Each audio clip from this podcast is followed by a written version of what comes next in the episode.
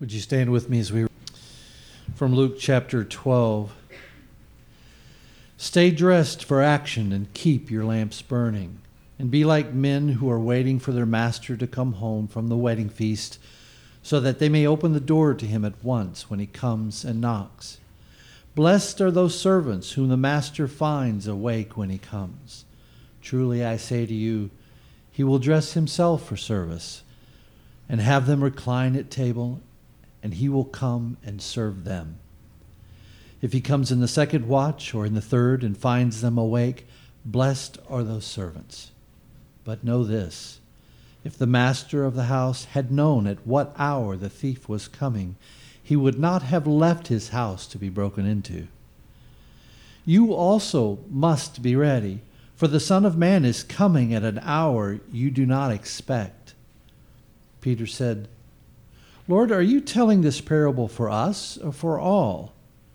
And the Lord said, Who then is the faithful and wise manager, whom his master will set over his household to give them their portion of food at the proper time?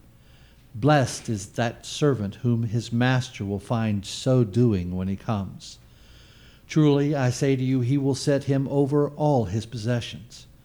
But if that servant says to himself, my master is delayed in coming and begins to beat the male and female servants and to eat and drink and get drunk. The master of that servant will come on a day when he does not expect him and at an hour he does not know and will cut him in pieces and put him with the unfaithful. And that servant who knew his master's will but did not get ready or act according to his will will receive a severe beating.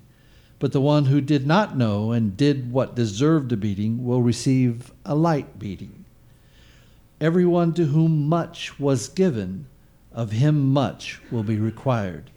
And from him to whom they entrusted much, they will demand the more. The word of the Lord. How are you at waiting? You ever found yourself in a situation where you you astutely study the checkout lines, say, at the supermarket, and you figure out which one you think is both moving the fastest because the checker is very competent, but also the one that has the least number of items in line. And so you maneuver to get in that line and you wait patiently, but the person in front of you pulls out at the last minute 400 coupons. And they, the person at the checkout throws on the light because they're going to switch people out. They've got to count the drawer real quick and a new person's coming in, and suddenly what you deem to be the shortest line becomes the longest line in the store. And you are in a hurry to get somewhere, and in that moment, how do you wait? Right? What's your spirit and how's your heart? There's an interesting aspect to Christianity, which is uh, our religion, our faith, is about waiting. We've been waiting a very long time for Jesus to come back. And so to consider these, uh, these promises, these uh, challenges that Jesus offers that, uh, you know, I'm coming back, you don't know when, be ready. It makes us think about waiting. It's something that we have to consider. How do we wait? How do you wait? Not long ago, uh, Houston Airport had a very large problem. They uh, had become notorious for delays in baggage claim.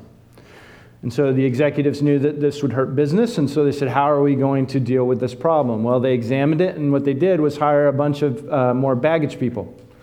So the, the wait came down significantly, and they got the wait down to about eight minutes, which is industry standard. And so they thought we've solved the problem. People aren't waiting that long for their bags. But oddly, the complaints did not abate. People continued to complain just as much. This confused the executives. They they uh, dialogued with some uh, professionals or experts in the field to try to figure out what was happening. And as they examined the problem, they realized that uh, it takes about a minute from a person to go from the arriving gate to baggage claim. And there they would wait for six or seven minutes with nothing to do, waiting for their baggage to come out onto the, uh, the beltway. So they continued to dialogue over this problem, and they realized that uh, getting a shorter wait wasn't very realistic, wasn't even actually that humanly possible. So, what they did was they started to have uh, planes arrive farther from the main terminal. They put them on the outer gates, and they started to have the baggage come up in baggage claims that were far away from the arriving gate. Right? In other words, they moved the passenger from the baggage. The result was a passenger would now have to walk about six or seven minutes to get to baggage claim. And once they were there, they would wait only one or two minutes for their actual bags. Complaints went virtually to zero. Now, think about that. The wait time, the, the time between you getting off the plane and you having your bag in your hand had not changed. Only the experience of waiting had changed, in which you are now filling your time walking rather than waiting at the, for the carousel to turn on and the bag to arrive. And this is part of, you know, there's an entire field uh, now, which is the psychology of waiting, which is a big deal because for so many things, there, uh, waiting is involved. And businesses are very interested in keeping you happy even though you're waiting. It's not a very old field. It actually came about uh, around the middle of uh, the last century, which high rise buildings were going up quickly after World War II, uh, in part enabled by elevator uh, technology. And as these high rises were going up in cities around the country, waits to get up to your, your, the place where you lived increased, right, as people were queuing up for elevators. So they said, well, it's, we don't have the technology to build super fast elevators. And it's not cost effective to put more elevators into the building. So, what are we going to do? One of the pioneers of this field uh, said, I know exactly what we're going to do. And they thought he was crazy at the time, but he put mirrors in elevators and in elevator lobbies. Again, complaints went virtually to zero. Because apparently, as long as we can look at ourselves or we can sneak peeks at other people standing around us, we don't mind waiting right? The time is occupied, and we drink deeply from the well of narcissism. So that, uh, that handles our wait. But the point is that it's not simply the wait, right, that we're speaking of, but it's how we experience or engage that wait that affects our experience uh, uh, of the wait. And this is what uh, we want to particularly glean or pay attention to as we consider Jesus' teaching on waiting right? I'm being prepared for his return. What does it mean to wait well? Uh, what does it look like to wait poorly? How do we know the difference? And why should we be intent on waiting well? Right? What is, what's in it for us, so to speak? These are the questions we want to take up uh, this morning as we jump into our passage. So the first, the first notion here is, is really the notion of all three parables, which is that you uh, are expected to be ready. Right? This is the thrust of what Jesus is saying. Uh, he tells three stories, three parables, but they really all have the same point. Number one is a master goes to a wedding feast. In the ancient world, a wedding feast, and in many places today, a wedding feast could last days, if not a week. And so you don't know when it's going to be over, right? Probably when the wine runs out. And then the master comes home, and Jesus is saying, You better be ready for the return of the master. You don't know when it's going to happen. Parable two is uh, a little surprising. Jesus compares himself to a thief in the night. But his point is if you knew what hour the thief was coming in the night, in the ancient world, the thief probably would dig through your soft, kind of uh, mud clay wall in your house and break into your house. If you knew what hour he was coming, you'd be standing there waiting for him. Right? You wouldn't go to sleep, you wouldn't leave the house, you'd be prepared. The third story is the same point. Master goes away on a journey, uh, and some of the servants are faithful, but uh, some uh, misbehave and act in a way that doesn't honor the master, and then he comes back and he comes in judgment and there will be repercussions. You'll be held accountable for how you act uh, while the master is gone. And ultimately, Jesus says, To whom much is given, much is required. Right? The overall thrust is you are responsible for what you do in this wait. You're going to be held responsible. And so the way to be responsible is to be ready for when Jesus uh, returns.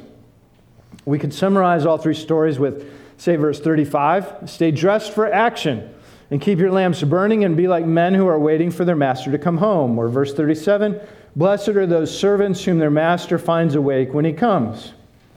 But whenever we talk about the coming, the return of Jesus, there's, um, there's something that we have to do business with because I think it, uh, it lurks in the background many times.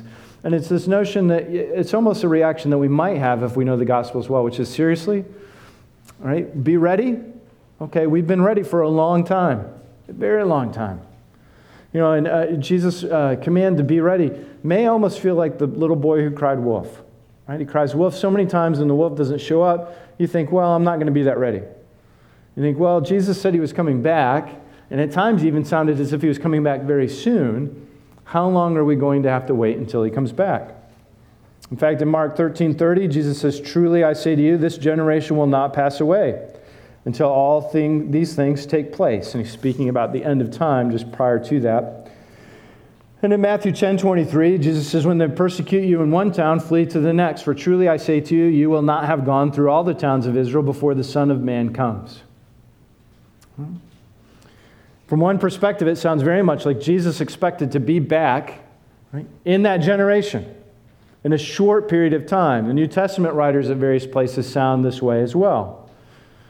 And so we might wrestle with how it was, you know, people ask, was Jesus wrong? And people who attack Christianity, this is, they love to hit what this, they consider to be a softball.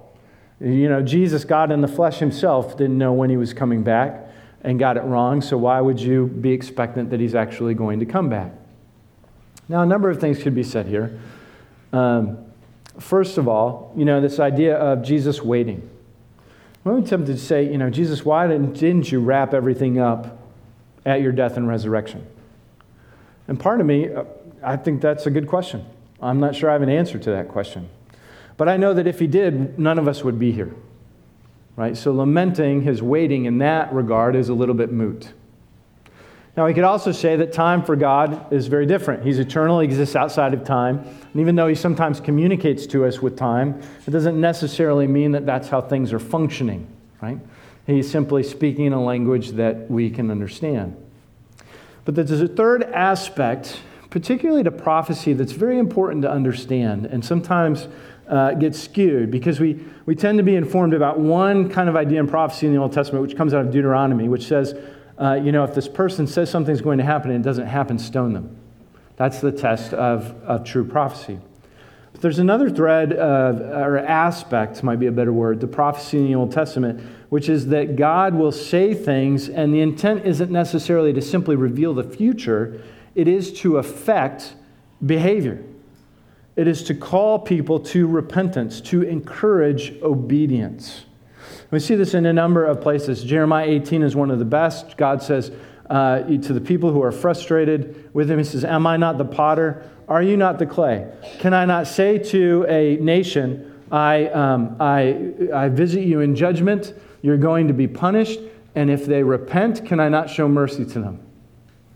And he says, On the other hand, can I not choose a nation and say, I will build you up, I will make you a great place, and if they turn to sin, can I not then exercise judgment against them?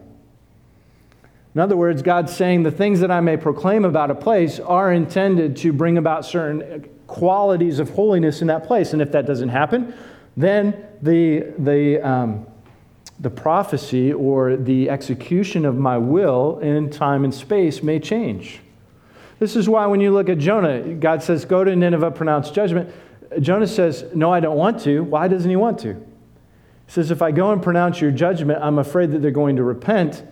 Not only am I afraid that they're going to repent, I'm afraid that if they repent, you're going to show them mercy. And I would rather Nineveh be destroyed.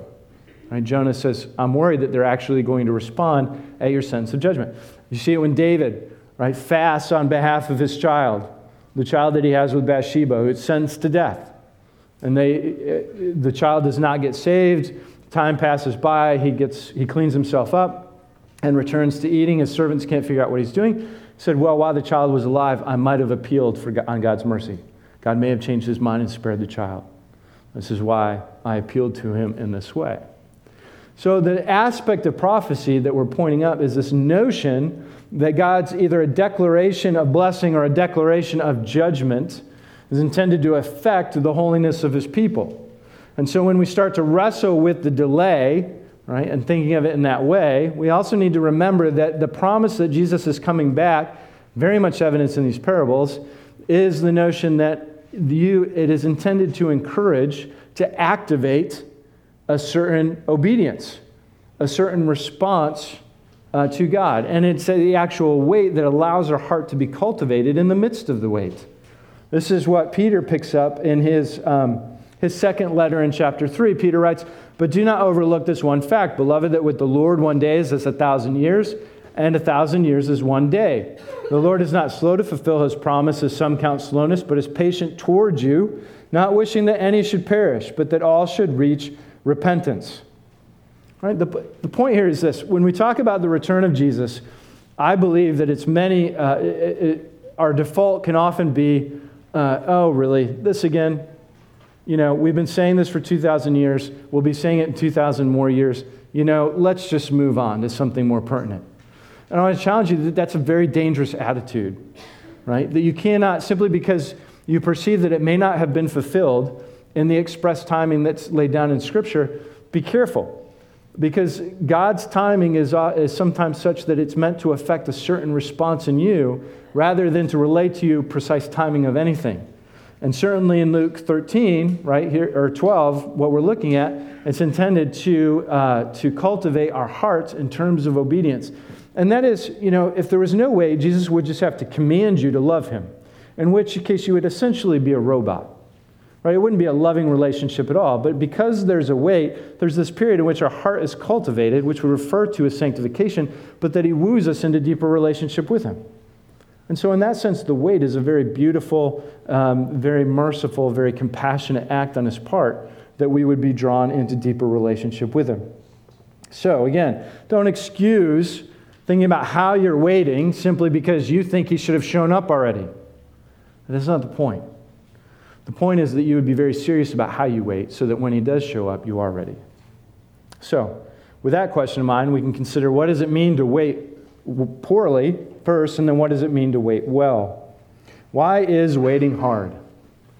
You know, from a cognitive aspect, you just say, oh, if I really believe that Jesus is the Son of God and is coming back and will judge all things, then it's in my best interest to be obedient in all things. Right? It's a completely rational conclusion. Why would you ever be disobedient? It doesn't make any sense, except that our hearts are very fickle and in rebellion and not utterly cured and made soft. Um, and we've gotten worse and worse, if anything, at waiting. We live in a place uh, of immediacy in our lives, do we not? About 10 years ago, Pillars of the Earth was very popular, and it was a novel by Ken Follett that Oprah chose for her book club, and I picked it up. I didn't finish it, but it was interesting in the sense that it's a story about um, building the great cathedrals of the late medieval and early Renaissance periods. You know, these massive structures that were intended to give sense to people of the presence of God, His greatness, and lift them up kind of in this, the sense of His transcendence. And what struck me about reading that book at the time was that these people were sacrificing everything. I mean, they were, um, they were making all kinds of sacrifice of, of career or money or changing the orientation of a town and moving things and making deals that cost them to get certain supplies that they needed to, uh, to erect these great cathedrals. Um, now, the thing that surprised me about that was not simply the sacrifice, but as they were beginning this project, no one who was beginning the project would live to see its completion. Right? It would take 120 to 150 years to build a cathedral. So those who began the project uh, did so because they thought it was good and beautiful and would be a blessing to, uh, to the people and would be glorifying to God, but would never actually get to enjoy it. And I couldn't help but think to myself at that time, we've lost that. Right? We've lost the ability to labor on something that's so expansive that it goes beyond our time frame, beyond our life. Right? To be willing not to see the fruits of that, but to labor for it anyway. Because we live age what? You can be on the other side of the world in 20 hours. You can order any product almost in the world and have it delivered to your doorstep. You have untold amounts of knowledge uh, available at your fingertips, right? Libraries that the, the history of the world has never contained you have access to through your computer, right? The, the immediacy and the expanse of knowledge is, is overwhelming. And so it makes it hard in terms of, of waiting for something, right? To really be patient and to think, um, why is it a good thing to exist in a place where my, my fears and my desires and my anxieties are not immediately being met? But instead, I'm waiting upon someone so that they will be ultimately uh, met. The danger in this, the particular danger, I think, is demonstrated in verse 45. It's the third parable, and Jesus starts to describe what, uh, how the servants act in his absence. And in verse 45, he says, uh, But if that servant says to himself, My master is delayed in coming, and begins to beat the male and female servants and to eat and drink and get drunk. Interestingly, the, what, what's happening for the servant, right? The, probably a manager of the household, while the master is away, he is uh, beating the other servants and he's getting drunk. Now, those are the two, uh, what's being described here isn't necessarily as scandalous to a first century audience. Right? If you said the master of the house is beating the servants, they'd say, What else is new? Essentially. Right? That's not what you're supposed to be scandalized. What you're supposed to be scandalized about is that the manager of the household has taken upon himself the prerogatives of the master. Who has access to the wine cellar? Only the master. Who has the right to beat the servants, right? In the ancient world, they're considered property. The master does. The manager, in the master's absence, has started to act like the master and decided that I can do whatever I want in the house because the master is away. Not only is he doing whatever he wants, but he's demonstrating remarkable contempt, right? As he beats the other slaves, and he's uh, demonstrating a, a, desire to escape in, in terms of the drunkenness. It's almost a, a, a sort of panic, which I think we get in the sense that while our master is away, Jesus is not present physically, we exist in a dangerous place. We exist in a world that is unpredictable and often disappointing. We think, where is the master? And we get nervous and we act in ways that don't honor the master, but we think that protect us, protect us in some capacity. So, you know, when you have that feeling, small or big, that the master isn't here and this is kind of a dangerous place, how do you how does that panic play out for you? How does that worry or concern flesh itself out? So I thought about it a little bit this week. I, I came up with three, um, three notions that I think um, I see certainly in my heart and in other people's heart um, in terms of how we handle that, that worry, that fear, when we start to really process that the master is not, is not present. The first one are those who would say, distract me. Just keep me distracted. So, um, you know, I mentioned to you in this past, but I love this, this notion that in the 1930s, uh, J. Gresham Machen, who is, was a theologian of his day, uh, lamented that men could no longer be left alone with their own thoughts, and that they must now be entertained at all hours, and that the ability to process information and to think independently was being thrown out the window. And what he was referring to was uh, the new technology of placing a radio in a car. Now, what would he say today in terms of our opportunity for distraction? Right? That's almost 100 years ago. I wonder what uh, he would say. This idea of being distracted is also demonstrated in a place that we wait, which is the line of something where, um, uh, particularly by the impulse buy market. Right? So Americans on an annual basis spend something like 37 million hours in line. But the impulse buy market is $5.5 billion annually, which means that a whole lot of people think a candy bar or a magazine is going to, uh, to take away the lament of waiting in line, right? I need some Tic Tacs or whatever you're looking at as you're checking out. I have $5.5 billion industry. We think that that will, um, will end our agony of waiting. But this, you know, you can think of different ways that this would play out. Are you one of these people who, in the midst of um, when things get quiet or you feel a little unsettled, is your default to say, distract me? Right? Are, as Zach said earlier, are you always on your phone? Are you jumping online every time you have a moment? Right? This is one way that we handle the nervousness that the master isn't present. But there's another way that some of us handle that nervousness, and that might be summarized as I'm freaking out. I was trying to think of a place where I could really learn something about waiting this week and was looking at my bookshelf, and I, I came upon Unbroken by Laura Hillenbrand. I thought, perfect. Right? Talk about a, a picture of waiting. Unbroken, it was also made into a uh, movie. It tells the story of uh, Louis Zamperini, who, uh, amazing, remarkable story. One uh, didn't win ran the Olympics in 36 before Hitler, right? went into World War II and was on a bombing squadron, flew on the Green Hornet, which was a plane that went down during World War II, long story short, three guys make it out of the plane onto uh, two life rafts, and they, um, they're the longest, he holds the record of longest surviving uh, at sea and living to tell about it, right? It, something like 47 or 48 days.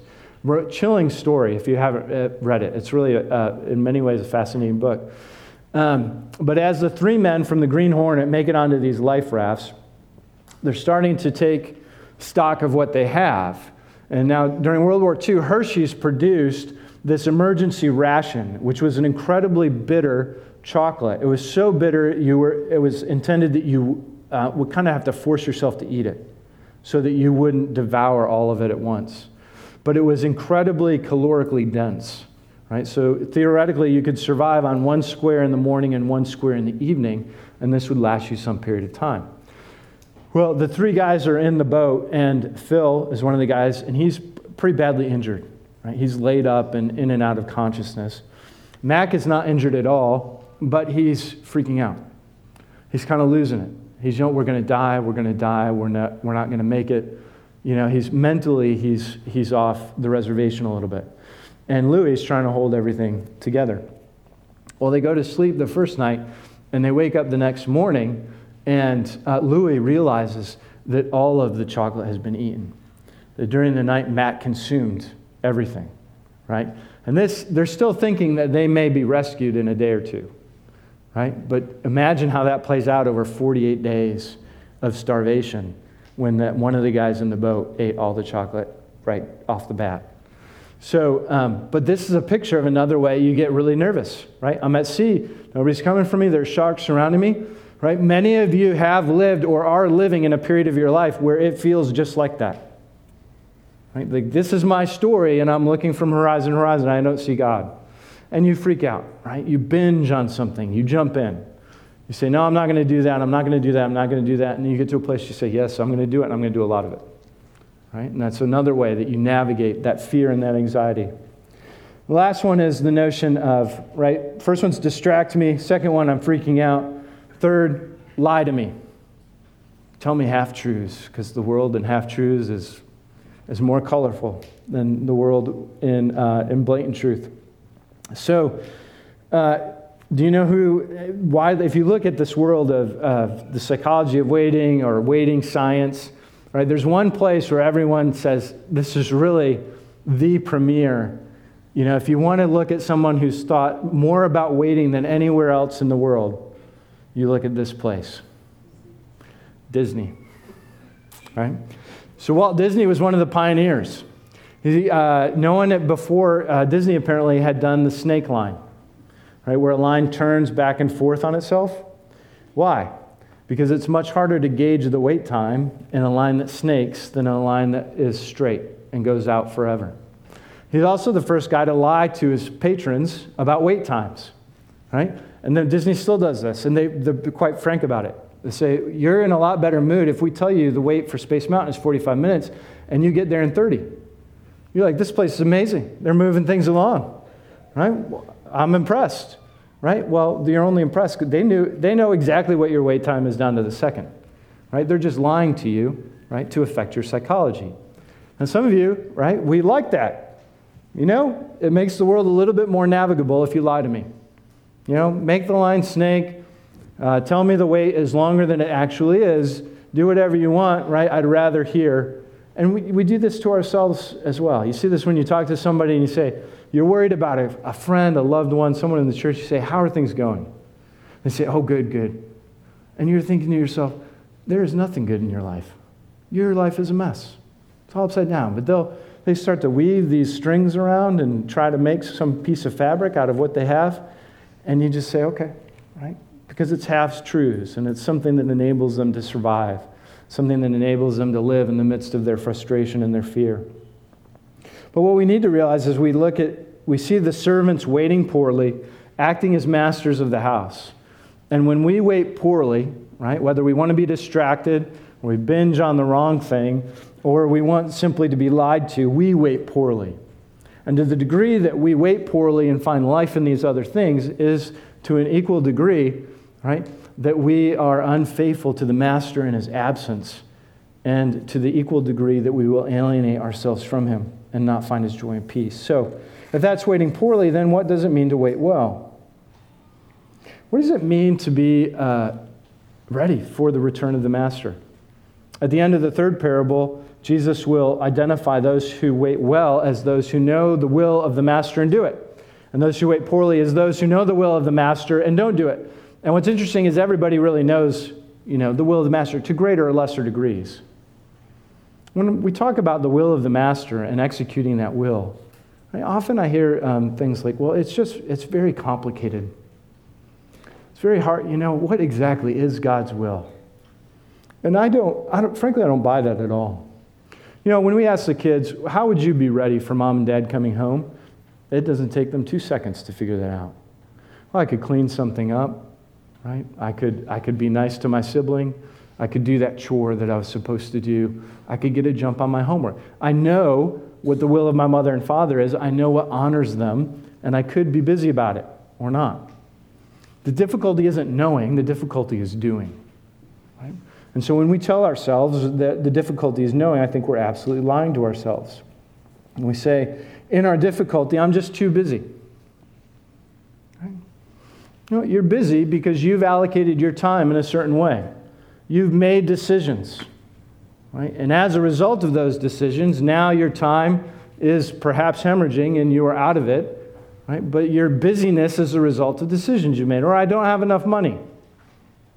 Well, in a few cases, that's true. But in the vast majority of cases, it's not at all. It's simply that you've allocated your money in certain ways. And so now you're stretched thin. Or I don't have, I'm just too tired. I don't have enough energy. Um, perhaps. I tend to think that God gives us plenty of time and plenty of energy and plenty of money. And our feeling that we lack it is because we squander it because we use it in ways that aren't really in ways that honor the master, but ways instead that help our sense of panic and fear and desire to make this world uh, an easier place. What would it look like to embrace the master's will? I think you are very equipped to answer this question, but just to think out loud and to challenge us to dream a little bit. If every family in the church gave up eating out once per month, just one time each month, we would have enough money, right? If that money was donated in the same direction, we would have enough money to sponsor 16 pastors in the deep, or I'm sorry, we would double the number of pastors we sponsor in the deep forest, and we could add 16 children to those who are being sponsored for just giving up one meal out a month. We could do real, real things and make real change. And I think know a certain joy and peace because the, the idea of Jesus coming back, you know when you're excited is when you've done something that you hope pleases the master. But when you're reluctant for him to come back, it's because what? You're doing things that you think he's not going to be excited about or impressed with, and so you have a sense of shame or embarrassment. And I'm not excited for that return. Right? This is our call to embrace the Master's will as we would shape our hearts, our minds, our lives to actually be ready for his return. And it's in this period of waiting, right, that we make these decisions that I really want to challenge you with, um, you know, as we're winding down here, is the notion that this is God's grace to you. This is a period of time, the waiting, in which you can cultivate your heart to love Him for who He is. Not simply because He delivers a kingdom, not simply because He removes all your pain, but because He is God and the God who reveals Himself in incarnation and death on a cross. Not only that, but did you see how else God reveals himself in the course of these parables? Look at verse 37. Blessed are those servants whom the master finds awake when he comes. Truly I say to you, he will dress himself for service and have them recline at table, and he will come and serve them. That's ridiculous. That those servants who have waited well and meet the master, upon meeting him and being invited into his feast, what happens? He serves you. He says, Sit down, recline. I'm going to wait on you. It's absurd. And yet, that's the God in his humility that He would love us and welcome us in that fashion. He gives us a taste of that welcome at the table this morning. And as you come and are nourished, will you be encouraged, but also will you challenge yourself? Where are you waiting poorly? Where are you distracted? Where are you freaking out? Where are you preferring lies to truth? Will you move away from those places and move toward Christ and say, Christ, I would serve you. I would wait well, and I would find my place where I delight your return. Let's pray. Lord Jesus, we praise you. And though our, your wait is somewhat strange to us, your wait is difficult to understand in its entirety, it is not difficult to understand that you would want more of us and that you would grow us up in our faith and that you would give us opportunity to lay aside the things that we worship here and to move toward you. We thank you that you love us enough to grow us up in our love for you. Would you help us to not be children, but instead to mature? Would you help us to put away uh, the silly ways in which we wait? And instead to really labor at knowing your will and doing your will. Your will is quite evident, and yet our doing is quite unevident. So, would you help our doing to match our knowing? And in that, for us to be transformed and to draw near to you. Jesus, we love you because you have loved us. But we would ask that you would increase our love for you and that that love might be manifest in obedience. We ask it in Christ's name. Amen.